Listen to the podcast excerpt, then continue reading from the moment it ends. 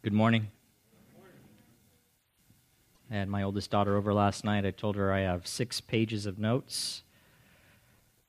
That's a lot, in case you don't know. I normally have four. And all she kept saying was, Daddy, I'm in nursery. I'm in nursery.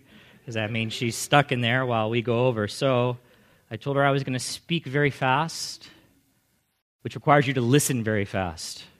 Okay, you with me? Can you do that this morning? Oh boy, oh boy. Shake it off, folks, shake it off. You ready? This is going to be a lot of information in a 45 minute or so period of time. All right, so open your copy of God's Word to Romans chapter 13. Romans chapter 13. We're looking at verses 11 through 14. This is actually a part two. It's a part two, so if you weren't here last week, uh, I'm not going to cover everything we spoke of last week, so you could go back hopefully and listen to that if you haven't already online. Titled this Living in Light of the Lord's Return. Just an upfront disclaimer too, I don't yeah, I don't see any young ones in here, so I think we're okay. We'll have a little bit of adult content material today because it's in the text, so just wanted to give you that disclaimer in case there were some young folks in here that you were concerned about hearing any of those things. So, let's read the text. We're going to dive right in and we'll do a little bit of review and then we'll jump in, pick up where we left off last week, okay? Romans chapter 13, beginning in verse 11.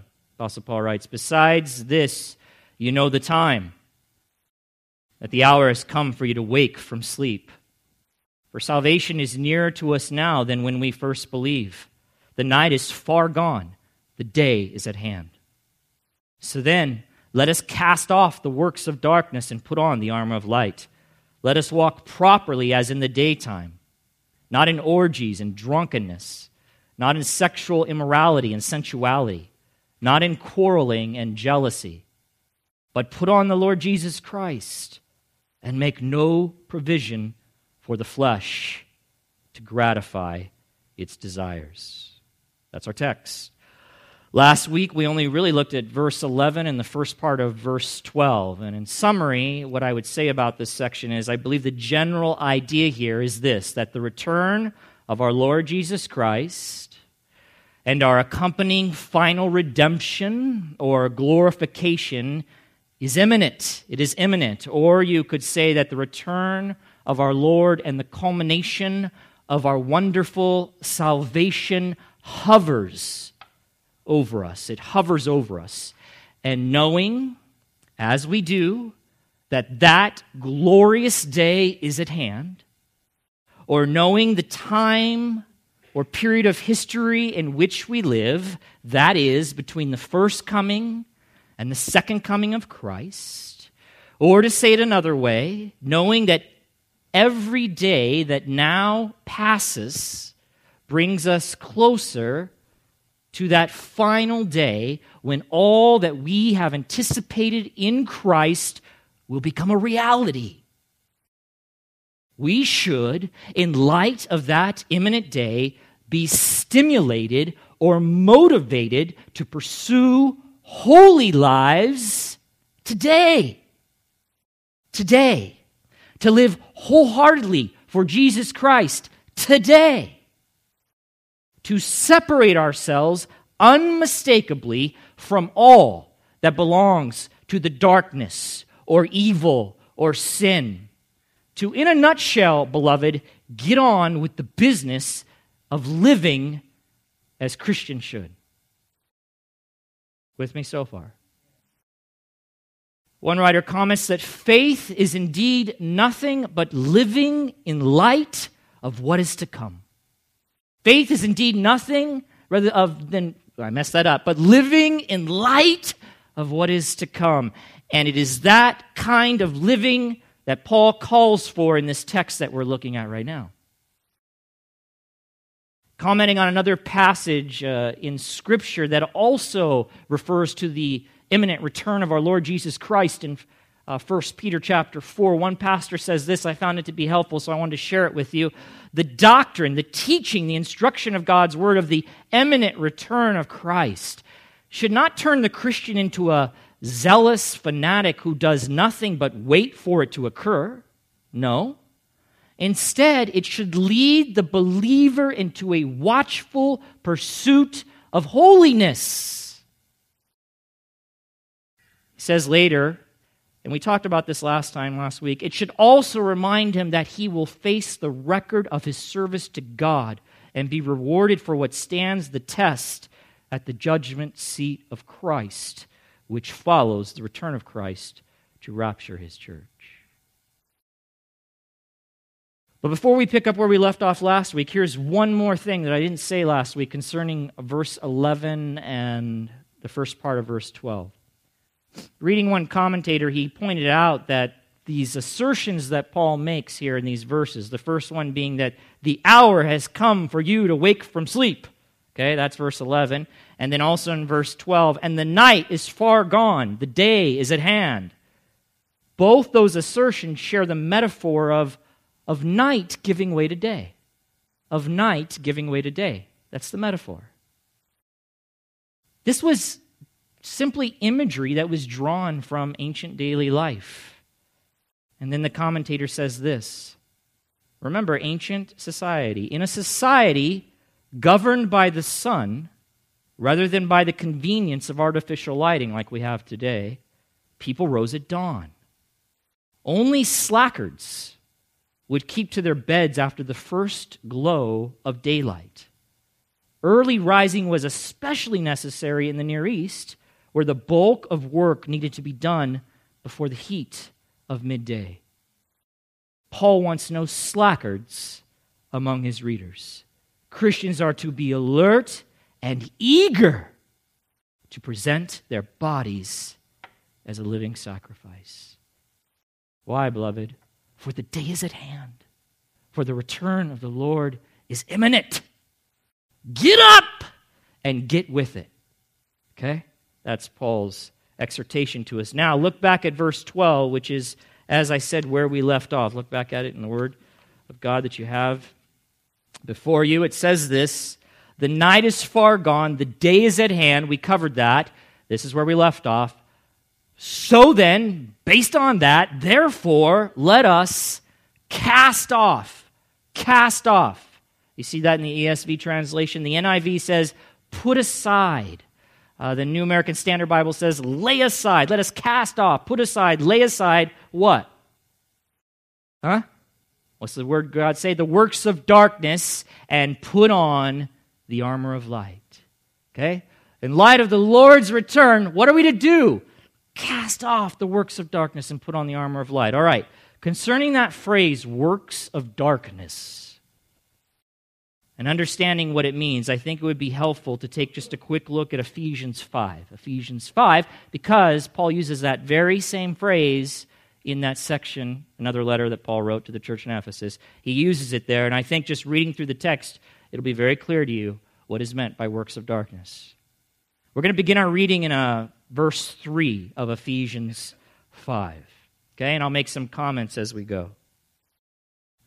Paul says this, verse 3 But sexual immorality and all impurity or covetousness, he's speaking to Christians, he's writing to Christians, must not even be named among you, as is proper among saints. Another translation says this as these are not fitting for the saints.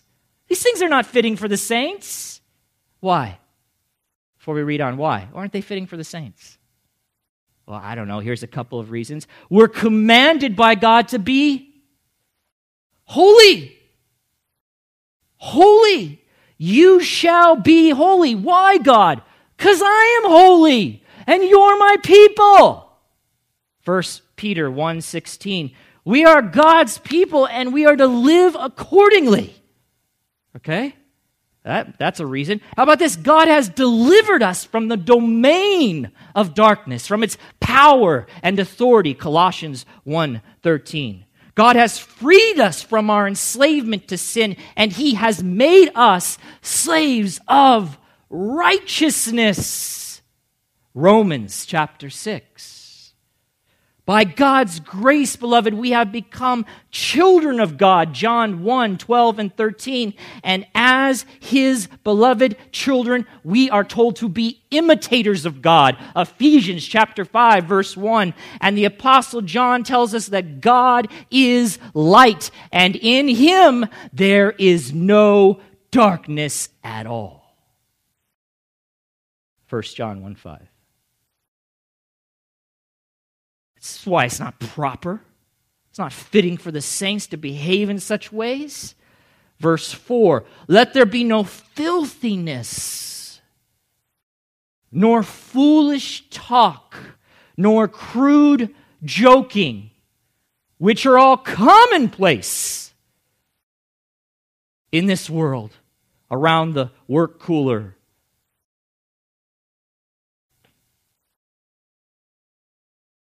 But Paul says, which are out of place. But instead, let there be thanksgiving. Verse 5 For you may be sure of this, that everyone who is sexually immoral or impure or who is covetous, that is, an idolater, has no inheritance in the kingdom of Christ and God. Let no one deceive you with empty words, for because of these things the wrath of God comes upon the sons of disobedience. Therefore, do not become partners with them. Who's the them, beloved? Sons of disobedience. For at one time you were darkness, but now you are light in the Lord. Oh, this is good. Stop right there before we read on. Before being saved, Christian, according to God's word, you were darkness. Hello? You were darkness. Some of you know it very well. You know, you know exactly. I don't have to explain that to you, right? But just in case you don't know what that means, I'm going to. You were morally and intellectually in darkness concerning the things of God. So was I. Before the Lord rescued me, you were lost. You were a son of disobedience. You were dead in your trespasses and sins. You were a child of wrath, devoid of divine truth, and morally corrupt through and through. Enslaved to sin. And maybe not as bad as an unsaved sinner could be, but as bad off as any human could be. completely alienated from the life of God. That's darkness, beloved. But guess what? Guess what, child of God, if that's you? That is not the case anymore. That is not the case anymore.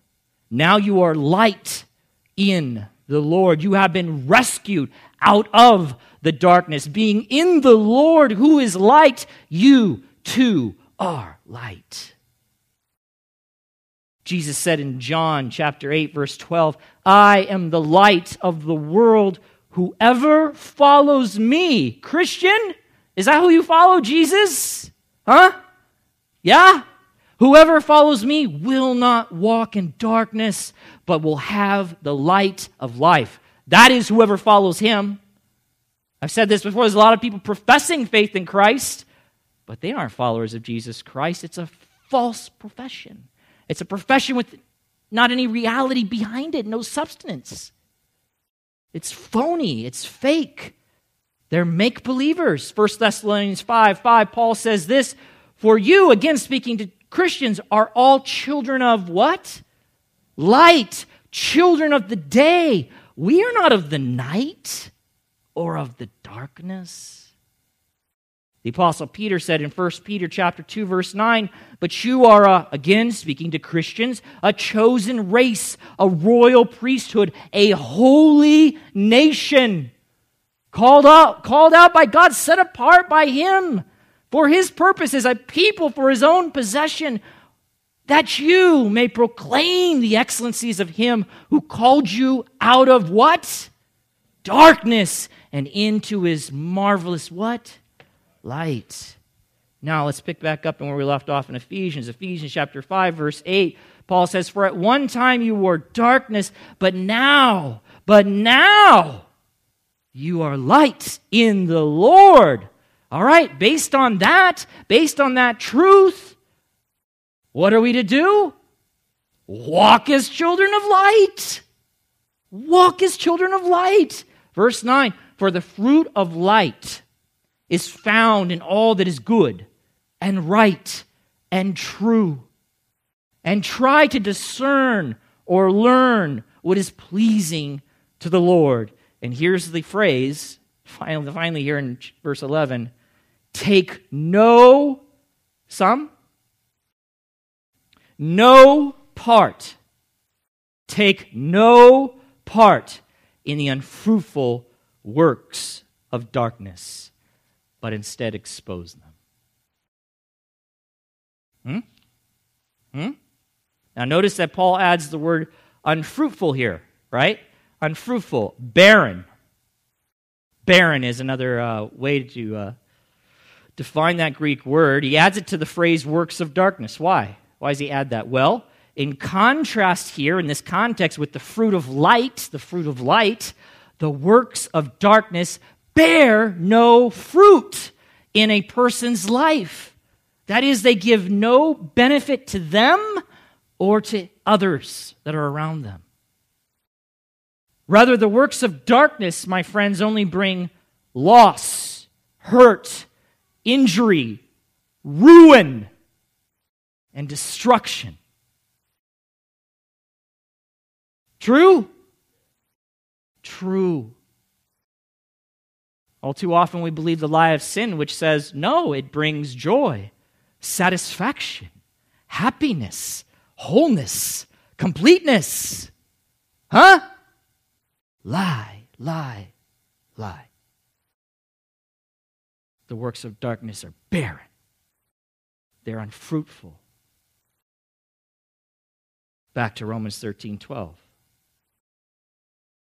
So then, Paul says, let us cast off the works of darkness and, and, what? Put on the armor of light. What is the armor of light? I mean, it sounds pretty cool, whatever it is, right? It's not like a lightsaber. It's not that or anything, but I would explain the armor of light as being simply this the equipment that is suitable for our lives as Christians. The equipment that is suitable for our lives as Christians. I would add to that, as children of light, it is the armor that we need to both defend and extend the light. To both defend and extend the light. A couple comments here. John Calvin, ancient reformer, um, wrote this when he was commenting on this text. He says that Paul switches from the term works, works of darkness, to armor, armor of light. Okay? Why? Because we are to carry on a warfare for the Lord. Huh? Paul loves to talk like this. He does it all the time. Whenever he speaks about the Christian life, quite frequently that is, he speaks in, in this battle kind of language, this fighting kind of language, because there's a war. There's a real war going on. Another writer says this the Christian's life is not a sleep, but a battle. But a battle. You guys aware of that? Because if you're not, you're in trouble. I think sadly, many do kind of treat it like a sleep, like kind of a snooze. They're kind of just cruising on into heaven. It doesn't work like that. Another writer says Christians are soldiers in a conflict who need to be alert and equipped for battle. Finally, one adds this to walk through this world as children of light involves a warfare with the powers of darkness. Huh? Yeah, beloved. And finally, one pastor says this, and he just identifies it this way. He says, The armor of light, that's the full armor of God. That's the full armor of God. Where have you heard that phrase before? Do you know? Where have you heard it? Ephesians, good. 6. Ephesians 6. He goes on to say, We cannot be spiritually and morally safe in anything unless, or any, in anything less than the full armor of God. Let me read that section to you, just to remind you of what it says. It's in Ephesians 6, beginning in verse 11. I think he's right. I would agree with him that the armor of light, as I said, is the equipment that is suitable for our lives as Christians. Certainly, this is the equipment, the equipment that we use to defend and extend the light as children of light. Paul says this in verse 11 Put on the whole armor of God. Why, Paul? That you may be able to stand against the schemes of the devil. For we do not wrestle against flesh and blood, but against the rulers, against the authorities, against the cosmic powers over this present darkness, against the spiritual forces of evil in the heavenly places. Verse 13 Therefore, take up the whole armor of God that you may be able to withstand in the evil day. And having done all, to stand firm. Stand therefore, having fastened on the belt of truth, and having put on the breastplate of righteousness, and as shoes for your feet, having put on the readiness given by the gospel of peace. In all circumstances, take up the shield of faith with which you can extinguish all the flaming darts of the evil one, and take the helmet of salvation and the sword of the Spirit, which is the Word of God. Back to Romans. Chapter 13 again, verse 12.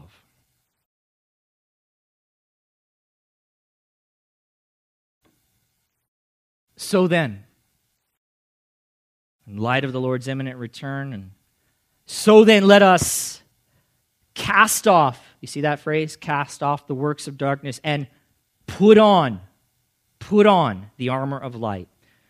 Those verbs, those verbs that are there that are, as I just showed you, translated cast off and put on, were used of clothing. They were used of clothing. But here, Paul uses these terms metaphorically to picture the actions that a Christian living in light of the Lord's imminent return is to decisively take. He is not to be clothed in the works of darkness, but rather he is to cast them off. He is to take off those filthy clothes, if you will, and lay them aside. For they are not at all fitting for a follower of Christ or for a child of light to wear.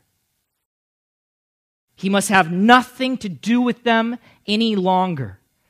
And as a child of light, he is to take up and put on the armor of light in order to defend and extend the light. For the night is far gone, and the day is at hand.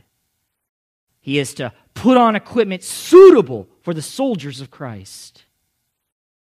He is to get on with the business of living as Christians should. Now look back at verse 13. Or look at verse 13. Following that, Paul says this Let us walk properly as in the daytime not in orgies and drunkenness, not in sexual immorality and sensuality, not in quarreling and jealousy. In light of the Lord's imminent return, let us walk properly, God's word says. Another translation says, let us behave decently. Decently.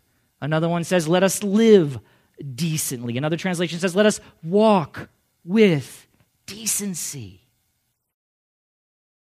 And then Paul adds the phrase, as in the daytime. As in the daytime. Meaning, I think, that our conduct must be acceptable in the open light of day. One writer says this there are things that can be done only are done. I'm sorry, I messed it up. There are things that can be done under the shroud of darkness that people shrink from doing in broad daylight. Huh? Interesting enough, you know, I don't know if uh, anybody refers to them this way anymore, but prostitutes, when I was growing up at least, were referred to as ladies of the night. Ladies of the night.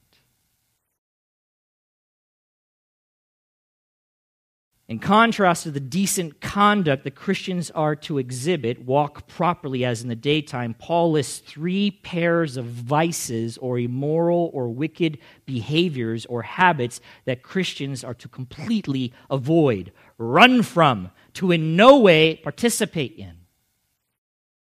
Now, this is obviously not an exhaustive list. In other words, Paul's not saying everything he could say here about the works of darkness, but certainly it is illustrative or sufficiently representative of works of darkness. By the way, you'll find all the vices here in Romans, you'll find them listed under the works of the flesh that fallen part of us in Galatians chapter 5, 19 through 21. There, Paul says this Now the works of the flesh are evident. What are they? Sexual immorality, impurity, sensuality, idolatry, sorcery, enmity, strife, jealousy, fits of anger. Yes? That's a work of darkness. Rivalries, dissensions, divisions, envy. Yes? drunkenness, orgies, and things like these. And then Paul says again, and he's always doing this I warn you, as I warned you before, that those who do such things will what? Maybe not inherit the kingdom of God. Why? Why can Paul make a statement like that? because these are the practices of the unregenerate, the unredeemed, the children of darkness, those who have not been qualified to share in the inheritance of the saints in light, as Paul puts it in Colossians chapter 1 verse 13. That's why.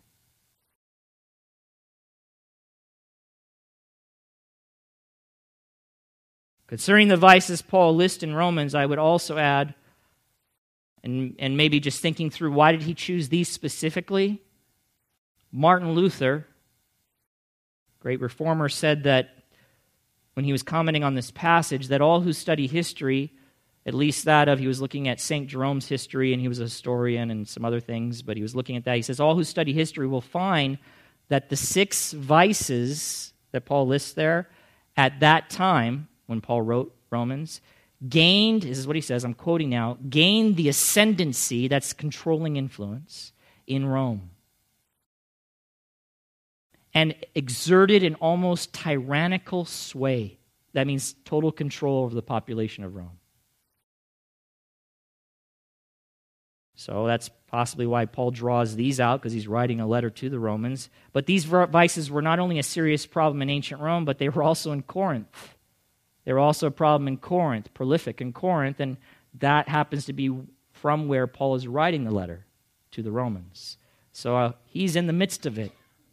He's seeing it all around him. Sadly, beloved, these vices are not contained to some ancient time. They continue to be a serious problem in our world and age as well, don't they?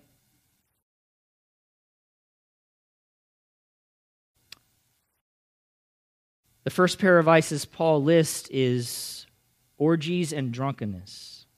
Orgies and drunkenness. Now, in our sex crazed culture, when we hear the word orgy, we no doubt think of one thing.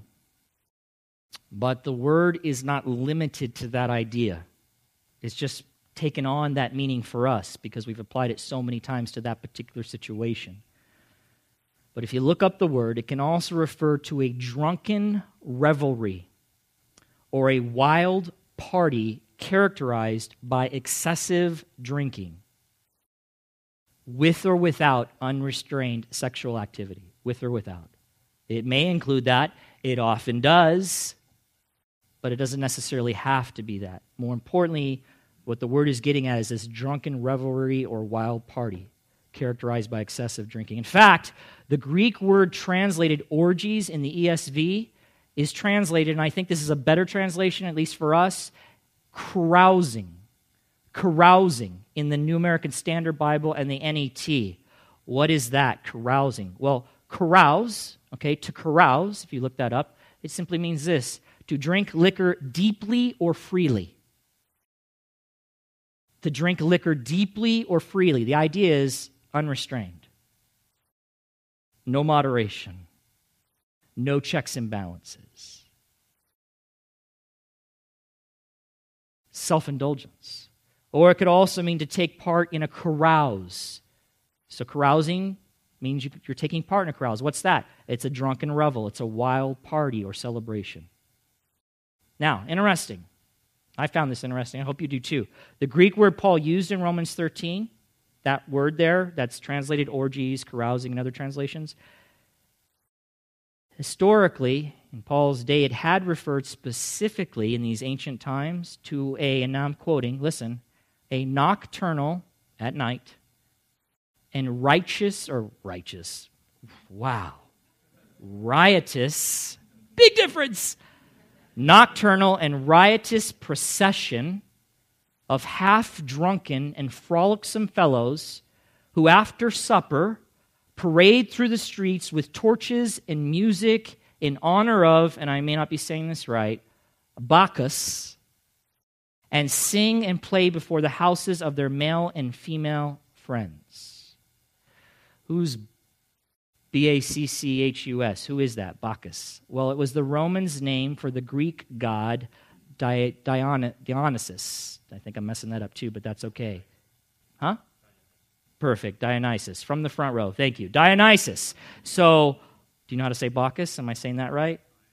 No, you're Greek, not Roman. Okay, I got it. Okay, so give it to me again, Dionysus. Dionysus. Okay, whatever. All right, so I know how to say Jesus Christ. That's the most important thing. But um, and see how it flows smoothly from the lips of Christians. Too. Just it's a beautiful name. But anyway, this was the Roman name that they were throwing a party for this god. Okay, and uh, as you and by the way, this god Dionysus, Bacchus is the name, Roman's name for them. Okay, you with me so far? Uh, that was the god of wine and intoxication. Hmm. By the way, there's a, bar, a Bacchus bar and bistro in Irvine. I mean, I don't know if you know this, but a lot of people borrow or still borrow. You know, we wear Nike gear. You might want to look this up sometime. Nike is the name of a god ancient. It's a false god, it's an idol. But uh, anyway, just thought I'd throw that out there. But yeah, Bacchus Bar and Bistro in Irvine. So uh, don't go there. But anyway, as you can imagine, these gatherings would get out of control, okay? They would get out of control and historically were notorious for their sexual and criminal character. You can only imagine, right? You can, you know, I mean, we can picture it. And of course, they're celebrating this God who, who, who desires you to give yourself to alcohol and intoxication of every kind. Boy, not much has changed, huh?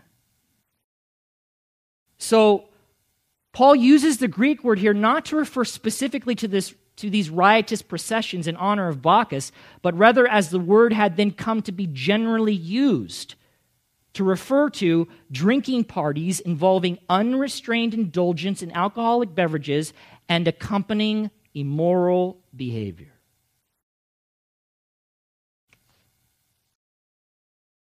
I, it'd be the same as me just saying, hey, uh, have no part of college frat parties. Because college frat parties now have been identified or associated with generally with drunkenness and intoxication and every kind of immoral. I'm not saying they're all that way, okay? Okay, obviously there's probably some wholesome frat parties, but often when you hear a frat party, what do you think? Fraternity short for what do you think? Oh boy, craziness, wildness, out of control, and of course, alcohol, unrestrained, drinking deep, freely, and often sexual immorality of every kind. Unfortunately, beloved, it's not just on college campuses that these kind of things take place, but sadly, Friday or Saturday nights for many Americans look just like that.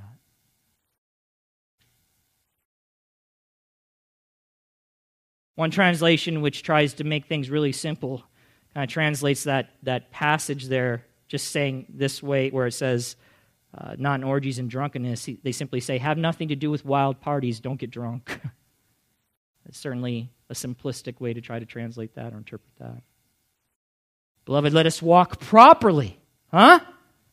Not in carousing and drunkenness. And when does, and you know, it's interesting, he talks about as in the daytime, and then probably his mind is probably picturing what he's about to say. Typically, these kind of things go on when? These parties, these wild events, when do they go on? At night.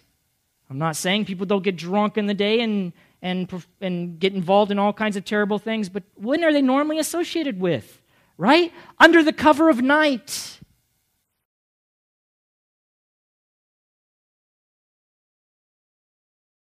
The night is far gone, the day is at hand, so then let us cast off the works of darkness and put on the armor of light. The second pair of vices refer to sexual sins. Sexual sins. Let us walk properly, you can see it there in your text, not in sexual immorality. What is that? Well, the word simply means unlawful sexual intercourse. You know what that is? That's having sex with someone who's not your spouse. Have nothing to do with it. And then sensuality. He uses that word sensuality. Do you see it there? Do you see it? Not in sexual immorality and sensuality. Interesting. The Greek word translated sensuality is, according to one commentator, one of the ugliest words, one of the ugliest words in the Greek language. He says it describes not only immorality, not only immorality, but the man who is lost to shame or incapable of feeling it. It speaks of unrestrained lust and licentiousness, pursuing desires aggressively and selfishly, unchecked by morality, especially in sexual matters.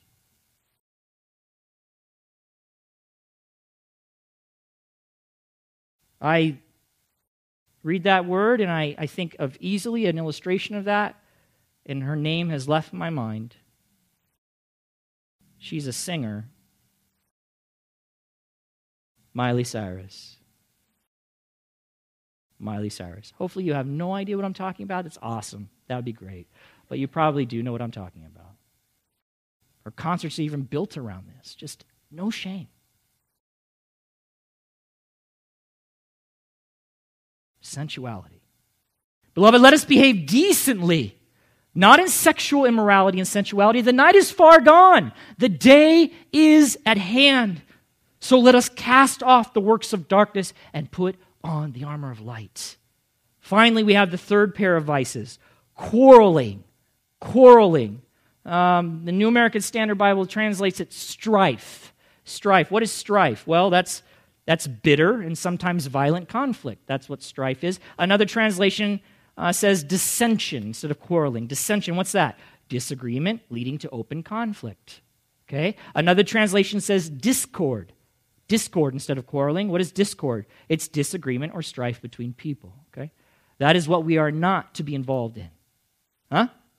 That is what we are to be casting off, putting away, laying aside. And then, of course, jealousy. Uh, King James translates it envy. Envy. Here's a note from one commentator. He says this listen. Along with the more socially repugnant acts of drunkenness and debauchery, we find, rather unexpectedly, quarreling and jealousy. These too are acts of darkness. Unfortunately, the church is considerably more tolerant towards such sins. Right? Oh, you're a drunkard? Oh, you've, you've, You've, you've got yourself involved in sexual morality? Ooh. And it is, ugh. And we shouldn't turn from that. It is, ugh. It's disgusting. It's vile. It's wicked. It's works of darkness. But then, oh, a little quarreling, a little jealousy and envy. I mean, come on. I'm a human being. We all do that. No, it's works of darkness, beloved. We're to put it off. We aren't to tolerate it. It's damaging, not only to relationships, but to the body of Christ and to the name of Christ. A bickering, arguing, quarreling, envious, jealous church. What does that say to the world? Why would I want anything to do with that? I've got that already. That's my life. Paul says in Ephesians 4, verses 1 through 3 I, therefore, a prisoner of the Lord, I urge you, Christian, to walk in a manner worthy of the calling to which you have been called. How, Paul? With all humility and gentleness, with patience, bearing with one another in love, eager, eager to fight. Huh? Just want to make sure you're with me. Eager to maintain the unity of the Spirit in the bond of peace. Beloved, as I said before, Paul wrote this letter to the Romans from the city of where? Corinth. Okay, all right, guys, you're listening. I'm going to turn to them for a second. Because from where? They got it too. They got it. They were listening. They just were messing with me. Um, and if you know anything about the church in Corinth, if you know anything, then you know this. There was a lot of quarreling and jealousy going on. Paul writes this in 1 Corinthians. Let me point it out to you. Just to give you context, he's writing from Corinth, he's writing to the Romans. He sees the damage that this does to the body of Christ. In verse 1, he says, But I, brothers, Christian brothers, I could not address you as spiritual people. I couldn't, but as people of the flesh, as infants in Christ. I fed you with milk, not solid food, for you were not ready for it. And even now you're not ready, for you are still the flesh. For while there is jealousy and strife among you, are you not of the flesh and behaving only in a human way? What's he saying? Only in a human way. You're behaving like unregenerate people, like, like fallen people without the Spirit's, Spirit's influence in your life. That's how you're behaving. And I know that because of all the quarreling and jealousy that's going on there in the church. One writer at, commented on this instead of mature behavior characterized by humility and concern for others, obedience to God, basic obedience to God, the Corinthians were infantile, self centered, and therefore divisive. Beloved, let us walk with decency, not in quarreling and jealousy. The night is far gone. The day is at hand, so then let us cast off the works of darkness and put on the armor of light. Commenting on these six vices, one person said, they all stem from self will. They are all the outreach of a determined selfishness that only seek, seeks one's own pleasure. Another writer says this all these practices that we just looked at, all those evil vices, they constitute a failure in love. A failure in love which does no wrong to a neighbor, verse 10 of Romans. Huh?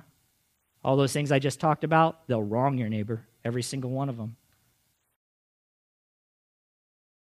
Because they don't, they don't flow from love, not biblical love. They flow, they flow from self love, sinful self love, self gratification, self desire. Finally, look back one more time at Romans 13. We're doing good. Coming around the last stretch. Paul says this. We've already read it, but I want to read it for the context. Let us walk properly as in the daytime, not in orgies and drunkenness, not in sexual immorality and sensuality, not in quarreling and jealousy. Verse 14. But put on the Lord Jesus Christ and make no provision for the flesh to gratify its desires. Here are three ways, and they are all similar, similar that the phrase to put on the Lord Jesus Christ. Again, this metaphor, picture, this kind of to put him on. Here are three ways that has been explained as far as what it means. One has said that we are to consciously embrace Christ in such a way that his character is manifested in all we do and all we say. That's good. That's good. Another one makes it a little more simple. We are to put on the character of the Lord Jesus Christ. What is the character of the Lord Jesus Christ, beloved? Huh? Yeah, it's righteousness, it's holiness, it's love, it's purity. There's no darkness in it, it's all light. Another says this, I like this too, that to put on the Lord Jesus Christ means being clothed with all the graces which were in him. Which were in him. Beloved, not only are we to put on the Lord Jesus Christ, right? But Paul says we must make no provision for the flesh to gratify its desires. What is the flesh? What is the flesh? He's not talking about the just this physical, just the bones and, and skin, but it as one writer said it this way, I think this is a good definition. It is, it is the whole of our human nature in its fallenness, in its fallenness, organized as it is in rebellion against God. Our flesh. It's our lower nature. It's that part of us that we are longing and looking to rid ourselves of at the coming of our Lord Jesus Christ when we are glorified and received perfect bodies. Huh? It's the flesh. Right now, you and I retain still the flesh. But we must make no provision for the satisfaction of the urges of our sinful, fallen natures. No provision, beloved.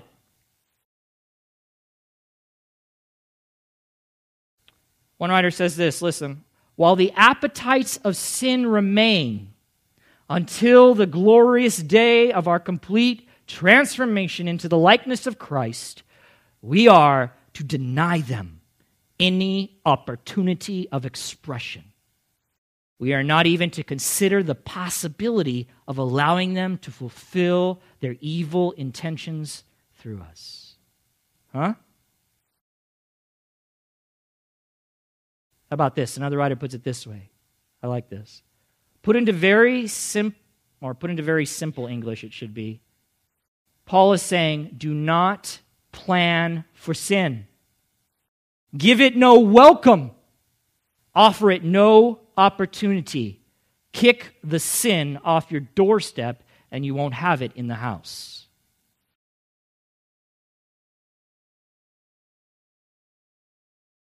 Finally, or well, another one.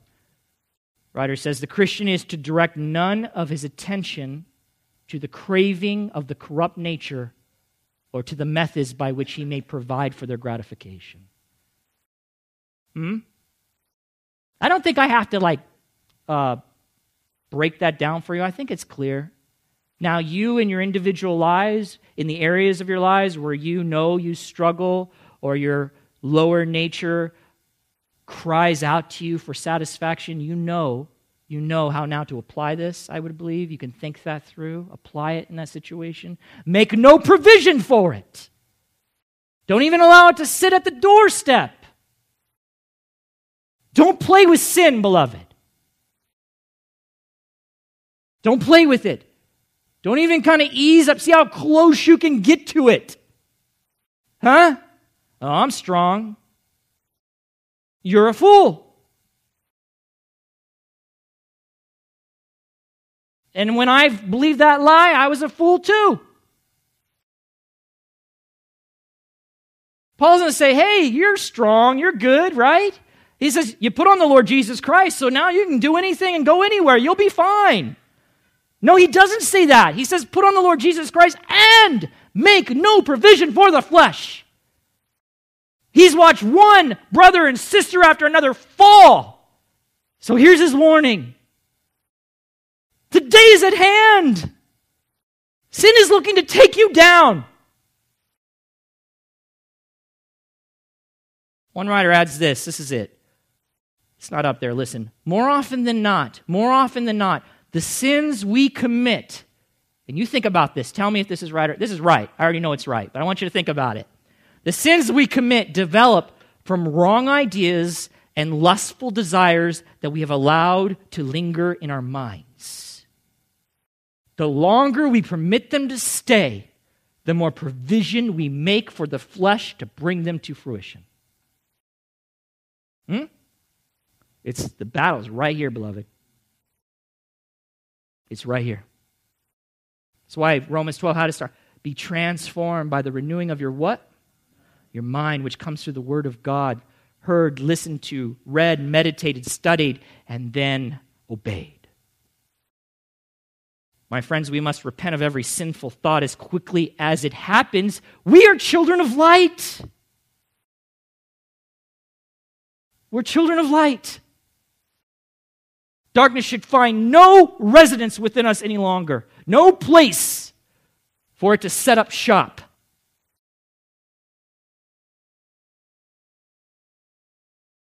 Let me close with this. Our lifestyle as Christians must be pure and holy. Huh? Yeah. Yeah. That's the gospel. That is the gospel. It has a moral component to it. He has called us out of darkness into light that we might live holy lives.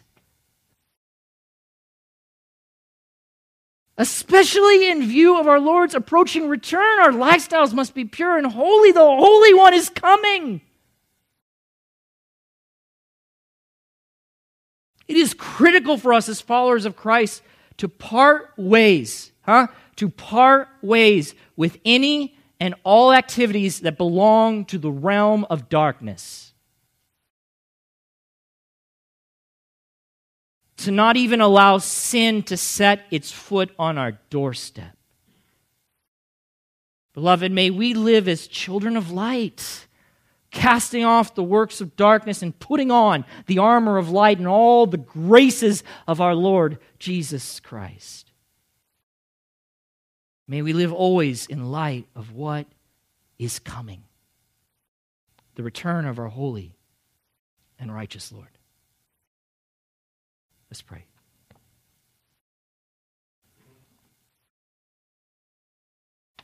Father, I thank you for your word. And now I just ask that it would do its work in us. I, I even give you thanks that I'm trusting that it already has begun to do a work in us, but Lord, it has so much work to do in our lives. And Father, I just pray all of us would, we wouldn't just walk away from this or any Sunday when we hear the word, that we don't just walk away and quickly forget or put it aside. We're certainly not to be casting off the word or laying it aside, but rather casting off and laying aside the works of darkness. Let us, let us take the word, your word, Father, your holy word, and, and bring it close to us and meditate on it and let it have its way with us. Father, I ask that through the work of your Spirit, you would convict us, all of us, even now, even in the days ahead, in, ahead of areas that we have allowed to come into our lives that are not appropriate for us as children of light. That we would see it, recognize it, and run from it, put it away. Father, help us to live in obedience to this. That when our blessed Savior comes for us, that we can look to him in confidence and know that we will hear, Well done, good and faithful servant. Lord, help us to live. Help us to live lives like that. In Jesus' name.